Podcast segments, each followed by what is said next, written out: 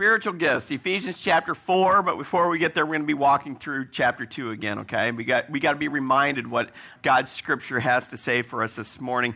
And when it comes down to it, it's kind of like God has created a song with his church. And when it comes together, Jesus brings our harmonies together under his melody that we, we become his masterpiece really the, the depiction of this masterpiece that he's talking about is, is a masterpiece of an artist, right? We become his image and things. I've changed that to music this morning a little bit, but it's the same concept. It takes the same thing. The tools have got to be worked through Christ for us to get there. So, Ephesians chapter 2, we're going to start in 1 through 3 this morning. It says, Once you were dead because of your, your disobedience and your many sins.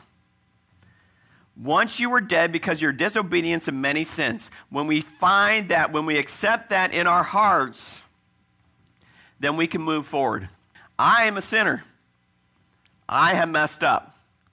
I need a Savior. There's only one who can save me from my sins, it's Jesus Christ. You used to live in sin just like the rest of the world, obeying the devil, the commander of the powers of the unseen world. He is the spirit at work in the hearts of those who refuse to obey God. All of us used to live that way, following the passionate desires and inclinations of our sinful nature. By our very nature, we were subject to God's anger just like everyone else. Subject to God's anger. There's a stronger word for that. It's subject to God's wrath.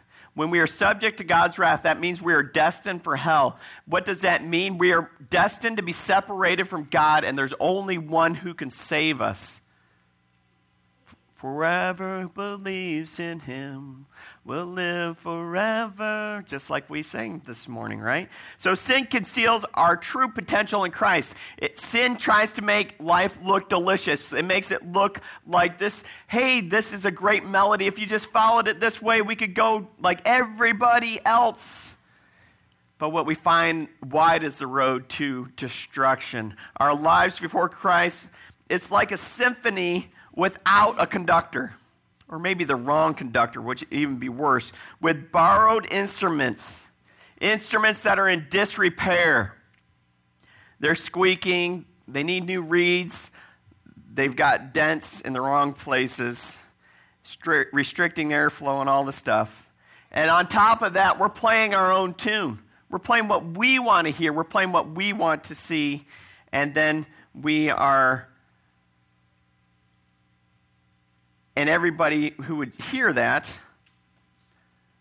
they're, they're running away from the noise, right? They don't want to hear a music played by all different tempos, all different whatever.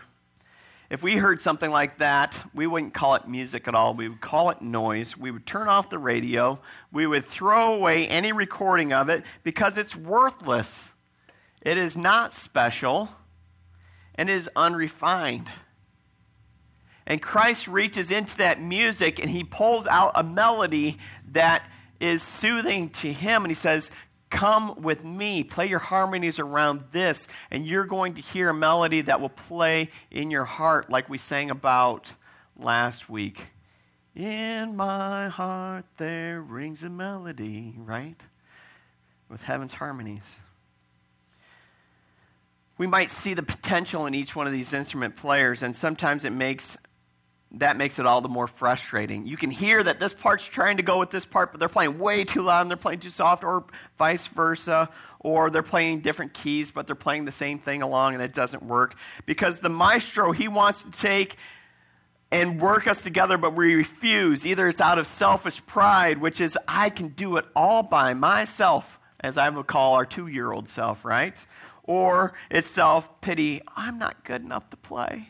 Nobody wants to hear me both come out of pride. You're like, well, how can self pity come out of pride? Well, it's because you're saying your, your sins are so great that n- nobody can heal them. Well, that's, that's a lie because Christ is greater than all our sins. We turn to the idea that it feels good, let's do it. I, it feels good to play loud, I want to play loud. It feels good to play soft, I want to play soft. But you're playing the tuba, you can't play the tuba soft. I tell you what, those tuba players, you got to watch them. As a result, pleasure corrupts our mind. Our wants become our needs, and our wants soon control our actions. The result is God's wrath, right? We just read about it there in Ephesians. That's what Romans chapter 1 is all about. You want to find out about God's wrath and why it's coming, it is Romans chapter 1. We're, we're all destined to go to hell unless somebody steps in. That's Romans chapter 5. Ooh, skip to the good part, right? Every time we choose our wants or we choose ourselves, we walk away from God. That is called sin. But praise God, He does not leave us there. Praise God, He wakes us, He gives us a wake up call and He brings us back to Jesus. Jesus brings our harmonies together under His melody, and we become His masterpiece. We continue on in Ephesians chapter 2, look at 4, 5, and 6. It says, But God is so rich in mercy, which we sang about this morning. He loved us so much that even though we were dead because of our sins, He gave us life. He raised Christ from the dead. It is not only God's grace that you have been saved, or is only by grace, God's grace that you have been saved. For he raised us up from the dead along with Christ and seated us with him in the heavenly realms because we are united with Christ. We become part of his song. Are you excited about this? This got my gizzard this week. Right? How do we do this? Why do we do this? Why did he do this? Because we're not a waste, right? We have abilities. We, have, we are designed in his image. We are not a waste. We are not trash to be discarded. We are not somebody to give up on. Oh, he's not talented enough. Come back when you're ready. How many people believe that? You have friends that don't come to church because I'm not good enough to come to church? That's a lie right there. Right? I need to be good enough to come to church. That's a lie. None of us here are good enough to be here. Right? If, if that were the qualification, the, the pews would be empty. We understand that we are not good enough and that Christ is the only way we can be good enough. Okay? We are a priceless masterpiece when He is the conductor, when He becomes the maestro, and He has created us for His good pleasure. And we can find rest in that. That gives us an identity, that gives us something to strive to be. Like a master conductor, Christ draws us out what sin has kept in chaos. Okay? One of the greatest temptations in the world is to quit in the midst of the struggle. I give in to that addiction because I'm not, I, I've always done it in the past. I give in to um, that false lie about myself that I'm not good enough. I give in to X, Y, and Z. I give in to my pride. I'm the greatest in the world until I'm not. I'm the most beautiful. I give in to my vanity. But to get to the true music, Christ keeps refining and tuning the instrument to his nature and therefore destroying the simple nature that is in us. To press on and push through is how Christ finds the correct tune, tuning, pace, tempo, the real music, right? We are now saved from sin and darkness. Christ shines a lamp unto our feet and a light unto the path, and the result is God's emphatic masterpiece. We sit in awe and we listen. Where would you say that God's emphatic masterpiece is right now? You ever go outside in the nature and just listen? I think nature sings God's emphatic masterpiece. Now you got to get out a little bit out into the country maybe go down to the sticks, right, Roger? And you just sit out there and listen. Listen to the crickets, working with the birds, working with the whatever. You know, there's, there's so much going on. The cattle are lowing. You know, it, it all fits together. The grass is rustling, the trees are going. It's all part of God's song. When we get to heaven, I think we will be a part of that song. All everyone here that's that is tone deaf, that think they can't sing, they're going to get to heaven and say, This is my part. This is what it was. I wondered why I droned on like I did. This makes sense now. It all makes sense to the Lord, right? He created us. We know this because Jesus brings our harmonies together under his melodies and he becomes his masterpiece. Ephesians 2 8 and 9, the most important theme of the Bible is right here. God saved you by his grace when you believed. You cannot take credit for this. It is a gift from God. God's grace, that means unmerited favor.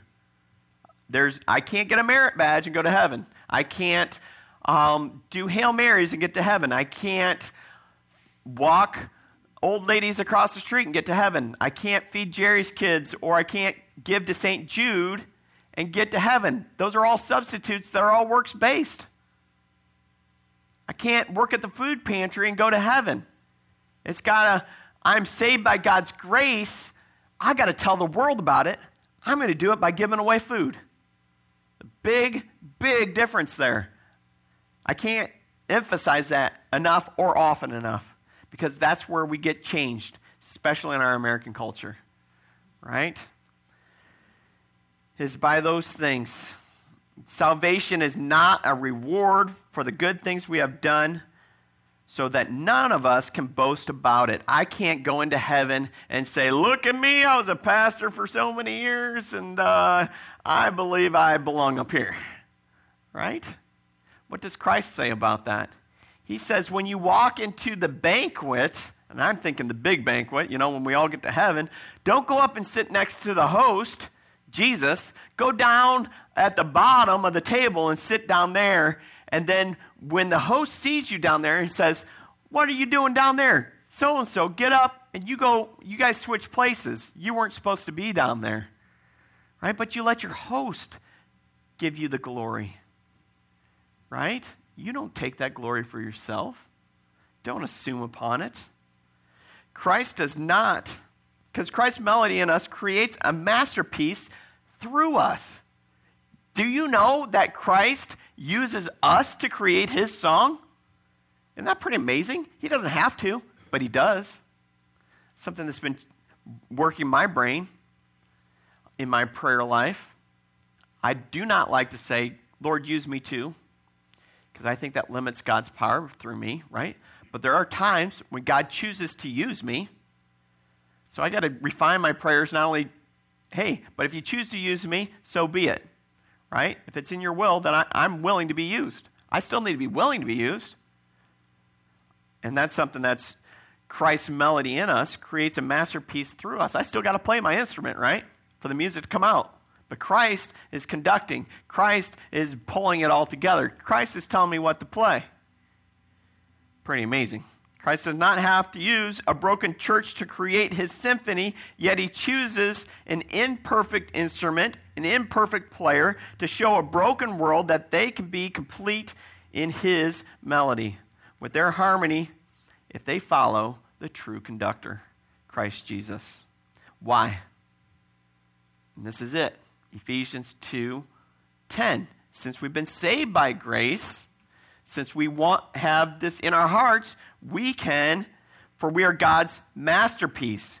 He has created us anew in Christ Jesus so that we can do good things He planned for us long ago. He planned for us long ago. My Arminian side goes, What? That's a little predestined, right? But it is. How am I going to argue with the sovereignty of God? I can't. They work together. I, I can't explain it. Not smart enough. You'll have to ask Josh on that one, right? He's like, no, right? We can't explain God. He does it. I'm not, why argue about it, right? God's awesome. He wants me to be a part of the plan. He gives me the choice to be a part of his plan, but he's got a plan. And he's got, he's got spots in there that I fit in. Wow. That's an awesome God. That's bigger than I can comprehend. I stopped trying to a long time ago. And yet, it seems like tomorrow I'll start again, right? The result. So, the result, right? The masterpiece, the result. Christ infused in us creates this masterpiece. The result is we are his workmanship created in Christ Jesus, which results in good works. We are who Christ chooses to work through. When our hearts are right with God first, then He chooses to work through us. When we are not right with God, He can't work with us. Now, I, I, I got to say that. He can't work as good through us. God can work through anybody He wants to, right? He can work through Pharaoh, right? But I think we can walk in tune with Him, and when we're walking in tune with Him, it walks magically almost through it. And you're like, wow, I'm just walking through sunshine here, right? And it's starting to feel good. Thanks, Craig. Man, oh boy. If you ain't getting those, we got a lot more that are, you're just to, we're crashing already right? Christ chooses to work through us. We're built up in Christ. He is our cornerstone according to Ephesians 2:20. He is our standard. He keeps us up straight and true. He is the glue that holds us together. Ephesians 2:21. And it is growing. We are the project and the workers. Ephesians 2:22. Christ works in us. Christ uses us for his good work. Okay? Catch that. Christ works in us and on us and He uses us for His good work. Okay? We haven't arrived, but He chooses to use us anyway. Why does He do that? Because when they, somebody looks at Pastor House or somebody looks at anybody else at y'all from White Rose, and he's like, You didn't used to be like that. God's doing something in you, or something's different about you. That's the name of our youth group. And has changed you. What's changed about you? Well, Jesus is in me right? He has changed me. I couldn't do this on my own.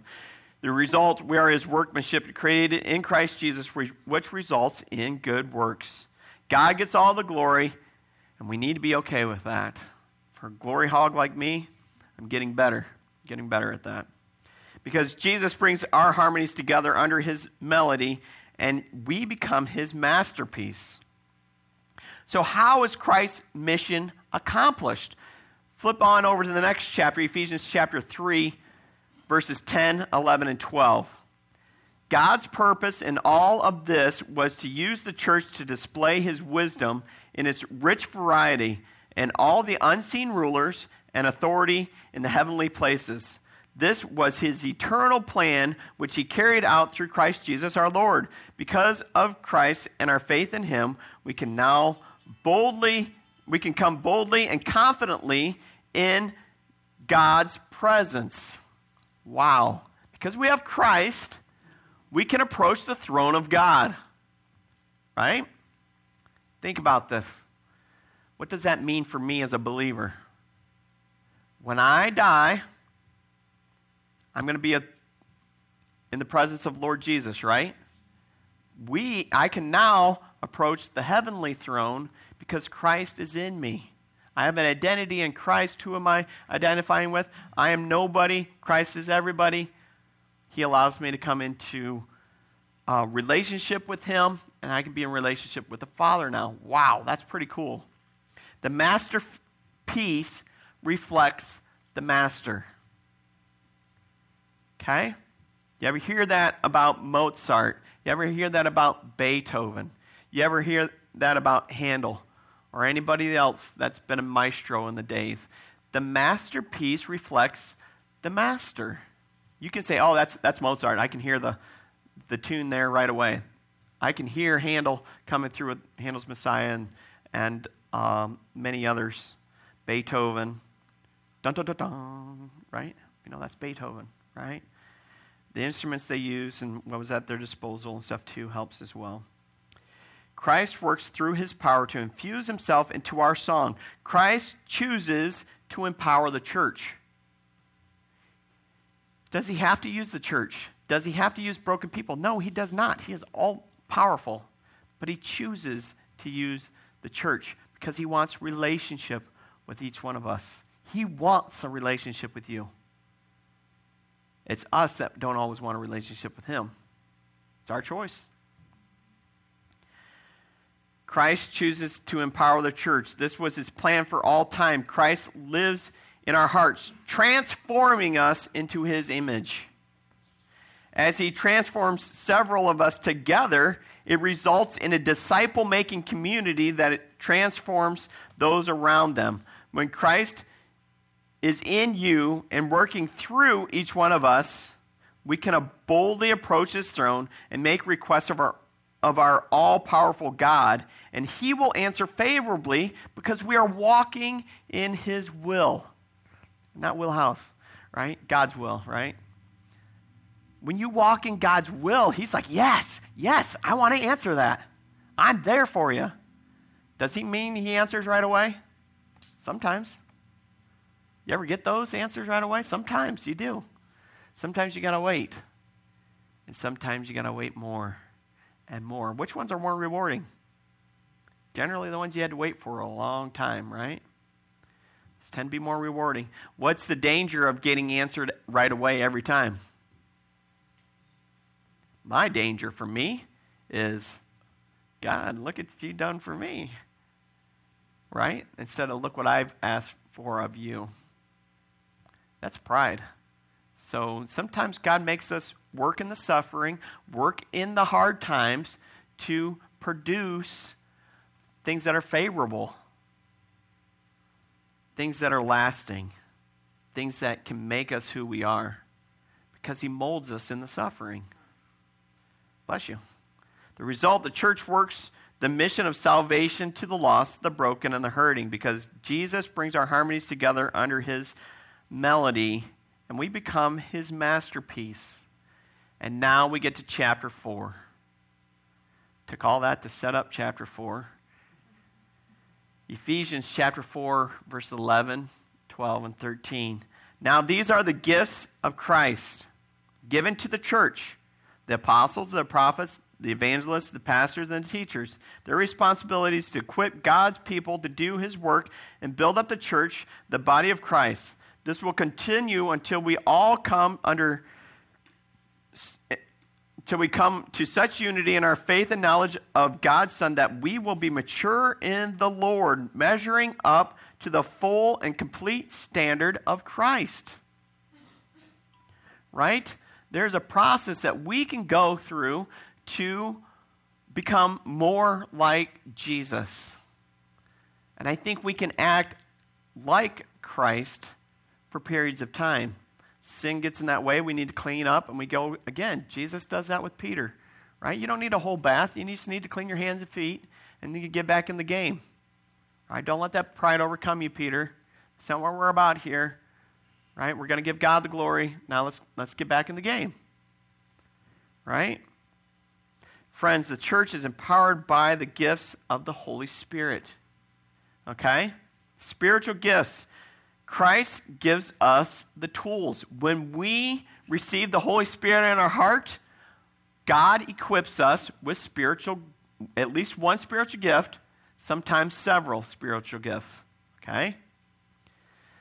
Christ gave us the gifts to build up the church, to build up the other believers. So, build up the church, build up other believers, gifts to strengthen the church, strengthen each other, with the exception with the expectation that we will continue to grow those gifts, grow one another, and we will all be complete in Christ.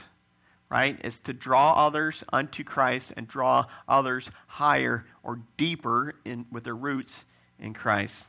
The evidence of this, the evidence of spiritual gifts, the evidence of Christ in the church, is Christ's victory over Satan, over death, and the sin that is deposited because of spiritual gifts in the church.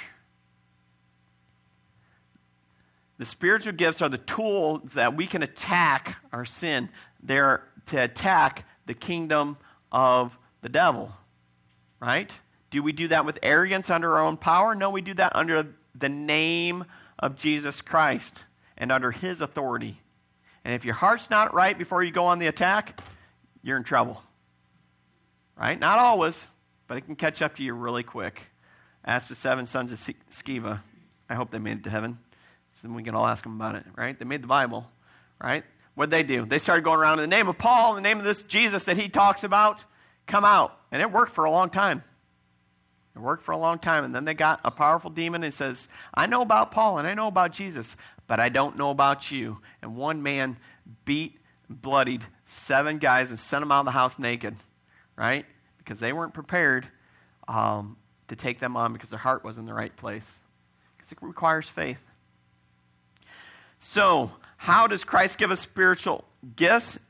By the ascended Christ to every believer for the profit of others through the Holy Spirit's sovereignty at the time of salvation on a basis of faith to produce the life of Christ, our master conductor, in every believer. Okay, let me say that again. By the ascended Christ to every believer for the profit of others through Christ, through the Holy Spirit's sovereignty, at the time of salvation, on the basis of faith, to, the, to produce the life of Christ in every believer. So we can continue to walk in faith and walk together. He gives us the tools. Does He give us all the tools? One person. No. I think the only person that's ever manifested all the tools consistently all the time is Christ Jesus. He's the only one that's done it. Okay? He does that so we're dependent on one another. Right? We're dependent on each other. And the church has to come together. So we have 10 pers- principles for understanding spiritual gifts. One and two go together. It says every Christian has one or more spiritual gift. Number two, many believers have received more than one spiritual gift. I know I have more than one. Okay? Spiritual gifts are given at the moment of regeneration or salvation, but they may lie undiscovered and dormant for a long period of time. If you don't develop your spiritual gift, you don't know you have it. Okay? So it's good to test each one of them. Then you know. You can ask other people, do you think I have the spiritual gift? Maybe, maybe not. Here's some ways, some ways to try it. Number four, spiritual gifts can be abused and neglected, but if they are received at regeneration, it will appear, it does appear, that they cannot be lost. Okay, just because you don't use it, you don't lose it. It means you need to get right with God first. Got to wash those hands and feet and get your heart clean, and then God will start to use that gift over again. Okay? Anybody you ever seen that's walked away from the Lord? and they come back to it, they don't lose their spiritual gifts. They may actually discover one that they didn't put into practice very well and continue to use the one they had. Spiritual gifts are not the same as the gift of the Holy Spirit. That's salvation, right? That's justification. When we are justified, Christ says, That's my boy, that's my gal. They're in my house, they're my family. That's the gift of salvation, okay? That's called justification. So when we get to the heaven, we're justified by Christ's name written in our hearts that I can get into heaven, okay? That's what justification is, okay? It's not the same as the fruit of the Spirit love, joy, peace, patience, kindness, goodness, gentleness, faithfulness, and self control. I knew I forgot one. Yeah, see, those omega 3s are working. We're talking about that this morning. Those are the fruit of the Spirit, those are character. That's character that you see. If you start seeing that character develop in your life, that's not a spiritual gift. It's a blessing and it's a gift from the Lord. It's fruit from putting your time in the Bible, praying to Jesus, submitting to Him. That's where that comes from. Spiritual gifts are not the same as natural talents, though they can look a lot alike. Okay? What's a natural talent that looks a lot like spiritual gifts? Okay, here's one discernment. There's a spiritual gift of discernment. So you can use that to for a few different things. You can use that to find if somebody's lying. You can see that to see if somebody's possessed by a demon. Okay, that's gift of discernment. There's a few other things in there, but if somebody has been conditioned all their life around liars, they can naturally find a liar, right? Have you ever had somebody that, okay, we play this game in youth group. It's called um, Mafia. And we play one that's also called Murder in the Dark. It's the same thing, okay? Um, what's the Among Us? It's, if you've heard that on the, the games the little kids are playing, it's the same principle, okay? You have to have headsets in there to be able to hear people, but you can discern by looking across the room who's lying. And you can tell who's been in a lying environment because they, they can pick those guys out, the, the person that's it, they can pick them out like that instantly. They can be like, it's that person, that person, that person. And then the doubt will come from the, the crowd. No, it can't be with them. I was with them the whole time and I've done this. And sometimes they get accomplices and all this stuff. But you can see, they can look around the room and they can find them right away. And some of them are uncanny at that. Craig is really good at that. He can spot a liar a mile away. I'm getting better at spotting, um, but sometimes I can't do it very well there. But when you already know, as a leader, you can learn. How, how do they show that they're lying? Some of them get really quiet. Some of them talk too much. Some of them do a mixture of, of both. Those are the ones that are hard. Those are called pathological liars. Then you got to watch them with your toilet paper rolls. I, am not really, we haven't had any problems with our toilet paper rolls in a long time, so I'm just being silly. Uh, but those are usually the ones that put a hole in the, the church wall and they don't want to tell you, right? Um, because they think they're going to get in trouble because their home life reflects that, right? But they found, hey, let me know. We'll get that fixed. Boom, we're good to go, right? So some spiritual gifts are more useful in local churches than others because they result in a greater edification of the body. Teaching and preaching generally get more. But we know from this group in this church, the gifts of service are just as important. We see this over the food pantry. We see this on, on um, uh, potluck Sundays. You don't want me in charge of the potluck. I can tell you that for free, right? What, what would happen? We would get here and we'd all eat pasta that wasn't cooked. And we'd be like, all right, who put Shane in charge of the pasta? Right? Let alone the potluck. Piper would like it, but nobody else would. Right? She likes those little pasta sticks. Um, charisma, the, that literally means the grace gifts.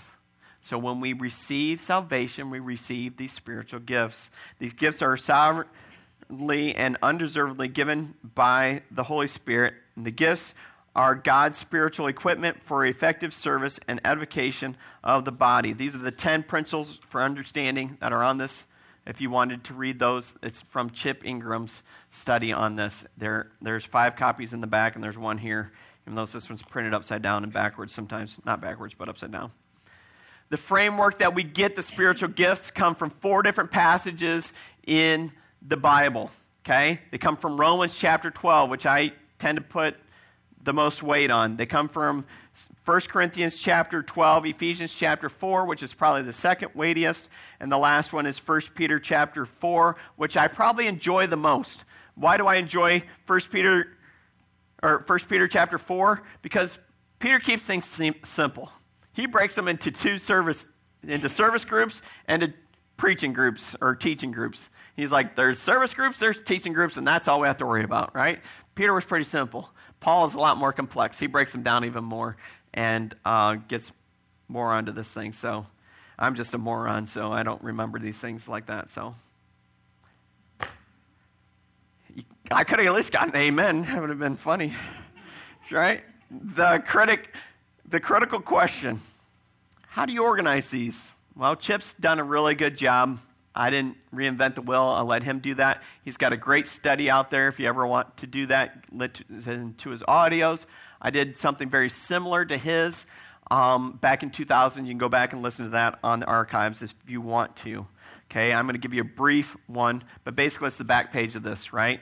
It takes the he talks about motivational gifts, ministry gifts, and then manifestation gifts. Motivational, there's seven different categories. Out of those, it breaks down into different types of service, but they come out of this first category and different kinds of workings that also come from the first and second category. So, is it intricate? Is it complex? Yeah, we're talking about the Holy Spirit for crying out loud, right? But sometimes it's kind of simple, right? The gift of healing is the gift of healing, right? We pray to God, we ask for it, His authority, and they're either healed or they're not, right? Sometimes it works because there's no sin in their life and everything's working together. Sometimes there's a block because of sin. Those are things you got to have somebody with discernment there to figure things out. Sometimes God's like, you're just going to stay the way you are, right? That's 2 Corinthians chapter 12. Paul says, There's a thorn in my side. My grace is sufficient. Meaning, when people look at you, they see the deficiency in you. And they're like, that guy can't be doing this all by himself. It's got to be something bigger than him. It's God. Right? That's what that means. Okay, let's continue on. I'm third of the two thirds of the way done. The critical question is how you organize those. So we go to 1 Corinthians chapter 12, 4 through 6. It says there are different kinds of spiritual gifts, but the same spirit is in the source of them all. There are different kinds of service, but we serve the same Lord. There, God works in different ways, but it is the same God who works the work in all of us. Okay, so we see the three different categories there, right? We have service gifts and works gifts, and then the, um, the motivational gifts.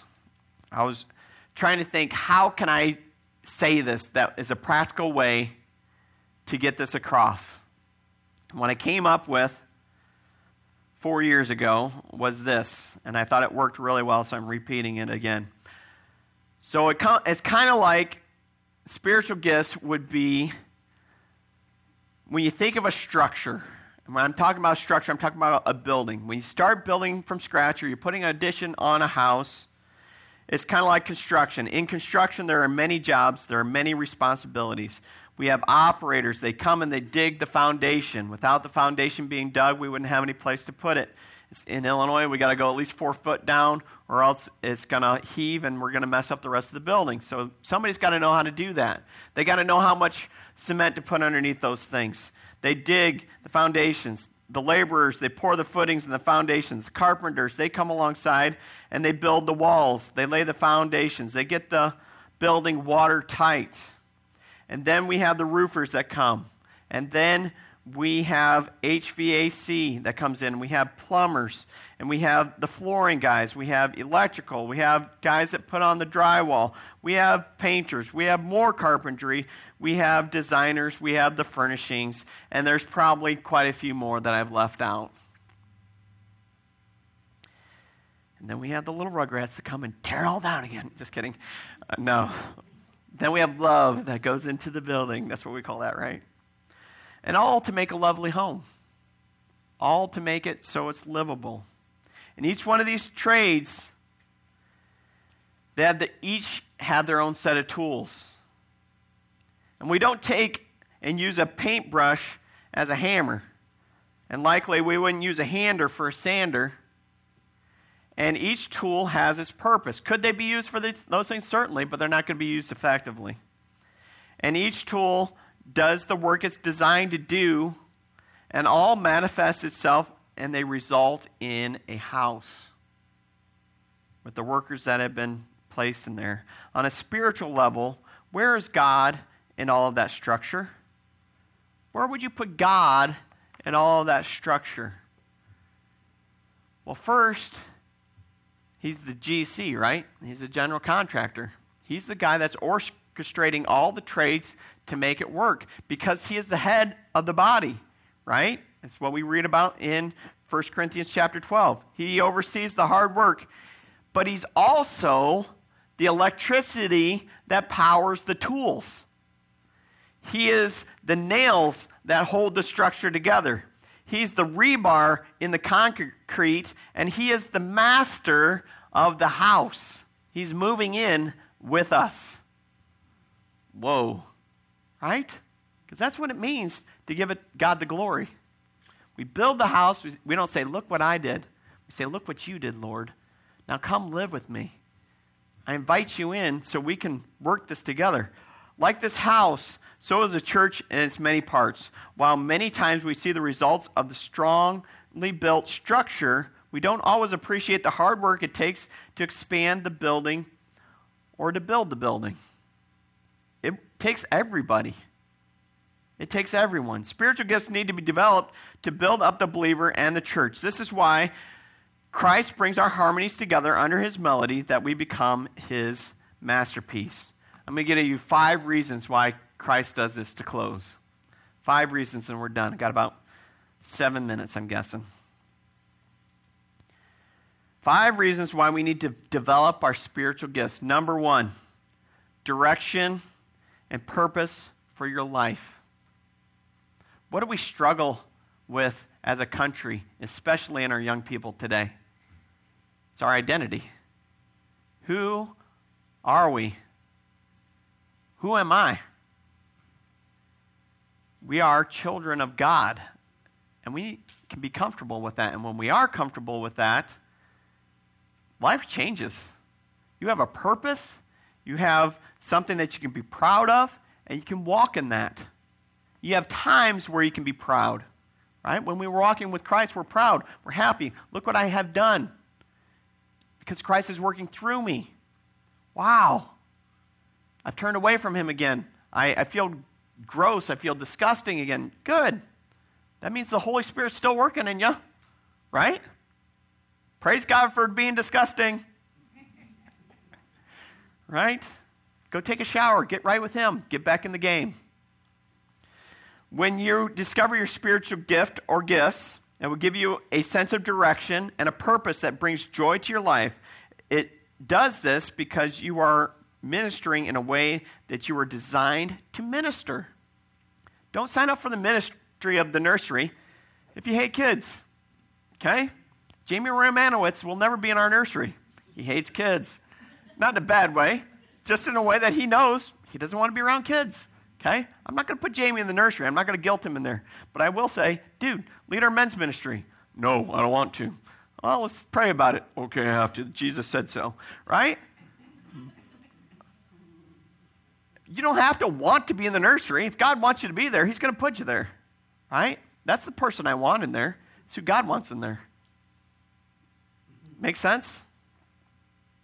You're no longer a hammer being used as a saw. I can't put my hammer in the nursery. It don't work that way. right? I need saws so that can saw logs, right? Babies, get it? Sleeping? Nothing? Okay. Are you a hammer being used to drive or pull nails? That's what you need to be doing. Number two, freedom to embrace and enjoy who you are. This allows you to minister out of desire rather than guilt. Right?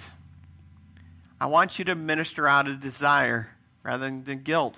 Why do you think Ju- Judy fits so well at the food pantry? She had a desire to do so. Why do you think she works so well down in the potlucks? She has a desire to do so. Does she need help to do that? Absolutely. Right? That's why we're all here as a body. You know, I don't want to organize food. I don't want to figure out how who, who needs biscuits and who needs gravy. Judy says, give them both. And I'm like, why didn't I think of that? I don't think of that. That's not my job, right? Praise God for people like Judy. I'll preach every Sunday, but I don't know if I want to do that, right? You're not there just to fill a spot. That's the point. God's calling you to that spot. He's putting you there for a reason. So if it's to be in the nursery, if it's to be over the food pantry, that's what you're, you're to do. You are not there to bring joy to those little ones. You're there to bring joy to the little ones whom you're ministering to there. You're the, there to bring joy to the neighborhood, right? That's why my wife does a lot of the children's stuff downstairs, but she doesn't come over and help with the food pantry, right? It's not her job to, she, it's not her delight to, to, do that. It is her delight to, to raise up children in the way they should go, right? Makes sense? The joy that results from impacting lives. Guess what, guys? That was number three. The joy that results from impacting lives. Joy is infectious, is it not? When somebody gets excited about doing something, it can't help but spread off on you. And you're like, I really want to be in a bad mood right now. Come on, let's do this. It'll be fun. Get shot by Nerf darts. I don't think that sounds like fun. Oh, it'll be great. I'll laugh at you and, and, and I'll have fun. And then you'll have fun because I'm laughing at you. Why do they talk us into those things? Right? But they do, right? And it's fun because I get to see the joy on their faces. I don't care if I get shot, right? I don't care if I'm the butt of the joke either. Your joy will overflow into others, which will pour into others. Remember, the Lord blesses for a thousand generations. The Lord is quick to share his blessing of joy as well. It doesn't just stop with you when it overflows into them, it will just cascade on down and on down and on down. The floodgates usually stop with the most mature Christian, right? and if it can go over that person, watch out, it's going to cascade for a long time. Right? Be that cascade of joy. Number four, affirm affirmation of your victory with Christ. This is Ephesians chapter 4, 7, and 8. However, he has given each one of us a special gift. This is grace. This is salvation, okay? Not spiritual gifts, the gift of grace through the generosity of Christ. This is why the scriptures say when he ascended into the heights, he led a crowd of captives and gave gifts to his people. Those gifts are his spiritual gifts. Okay? The first one is salvation, the second one is the fruit, fruit of the Spirit and our spiritual gifts. Okay? There's a lot that, that entails in that. When we see spiritual gifts manifest in ourselves, it is a confirmation that Christ is in us. If you ever see something that you can't really explain, like I've never done that before, and it's just there, that's Jesus, right? I don't have a desire to cuss anymore. That's Jesus. That's a blessing that's more of a fruit of the Spirit kind of gift. I don't have, I have this uncanny, I had this kid come, it was Alex. Remember tall Alex? he comes and says, I can walk up to people in church now and know where they sin. What am I supposed to do with that? I don't know. Usually you don't confront them to their face, but sometimes they need that too, right? That was the gift of discernment in, in words of knowledge that I've never seen before, right? He's like, I'm not really sure how to deal with this. How should I do that? Well, don't be rude. It says, speak the truth in love. We had that conversation and all that stuff. But that was one of the conversations we had. It's a confirmation that we are in Christ Jesus. Number five, accountability. As you, you will be held responsible for the stewardship of your gift. What's it mean to be a steward? It means to be a bondservant, right? The Lord is giving this house over to you. And He says, Take care of this gift. It is precious. Is something that needs to be developed. And I'm putting it in your care, along with your children, and along with other things like that. It's just as precious. And I want you to use it for my glory and see when I come back. I've given you five talents. What have you produced with it? I produced five more. Well, well done. Come on into my house right? Disciples who make disciples of Jesus. That's kind of important too. Right? We can make disciples of ourselves. That's not what we want. We want disciples of Jesus. The gifts never go away, friend. They might be like an old saw in the shed that doesn't work very well because we let it rust up, but we start getting used to it again, it'll shine right back up and it'll cut just as good. Those old saws work great. They need our attention. They need to be well oiled. They need to be on the forefront of our ministry and then developed. Otherwise, they might not show up when we need them. I need your discernment, Lord. Well, you haven't been using it very well lately because you've been making some pretty stupid mistakes. Right? Lord, forgive me. Give me clean hands. Give me a pure heart. Let us not turn our souls to another. God, let us be a generation that seeks that seeks your name, O God of David. That's a song. But when Jesus is our master, he brings our harmonies that are all around. He brings them in. He weaves them together under his melody, and he produces something sweet that becomes a masterpiece that the world can't help but listen to.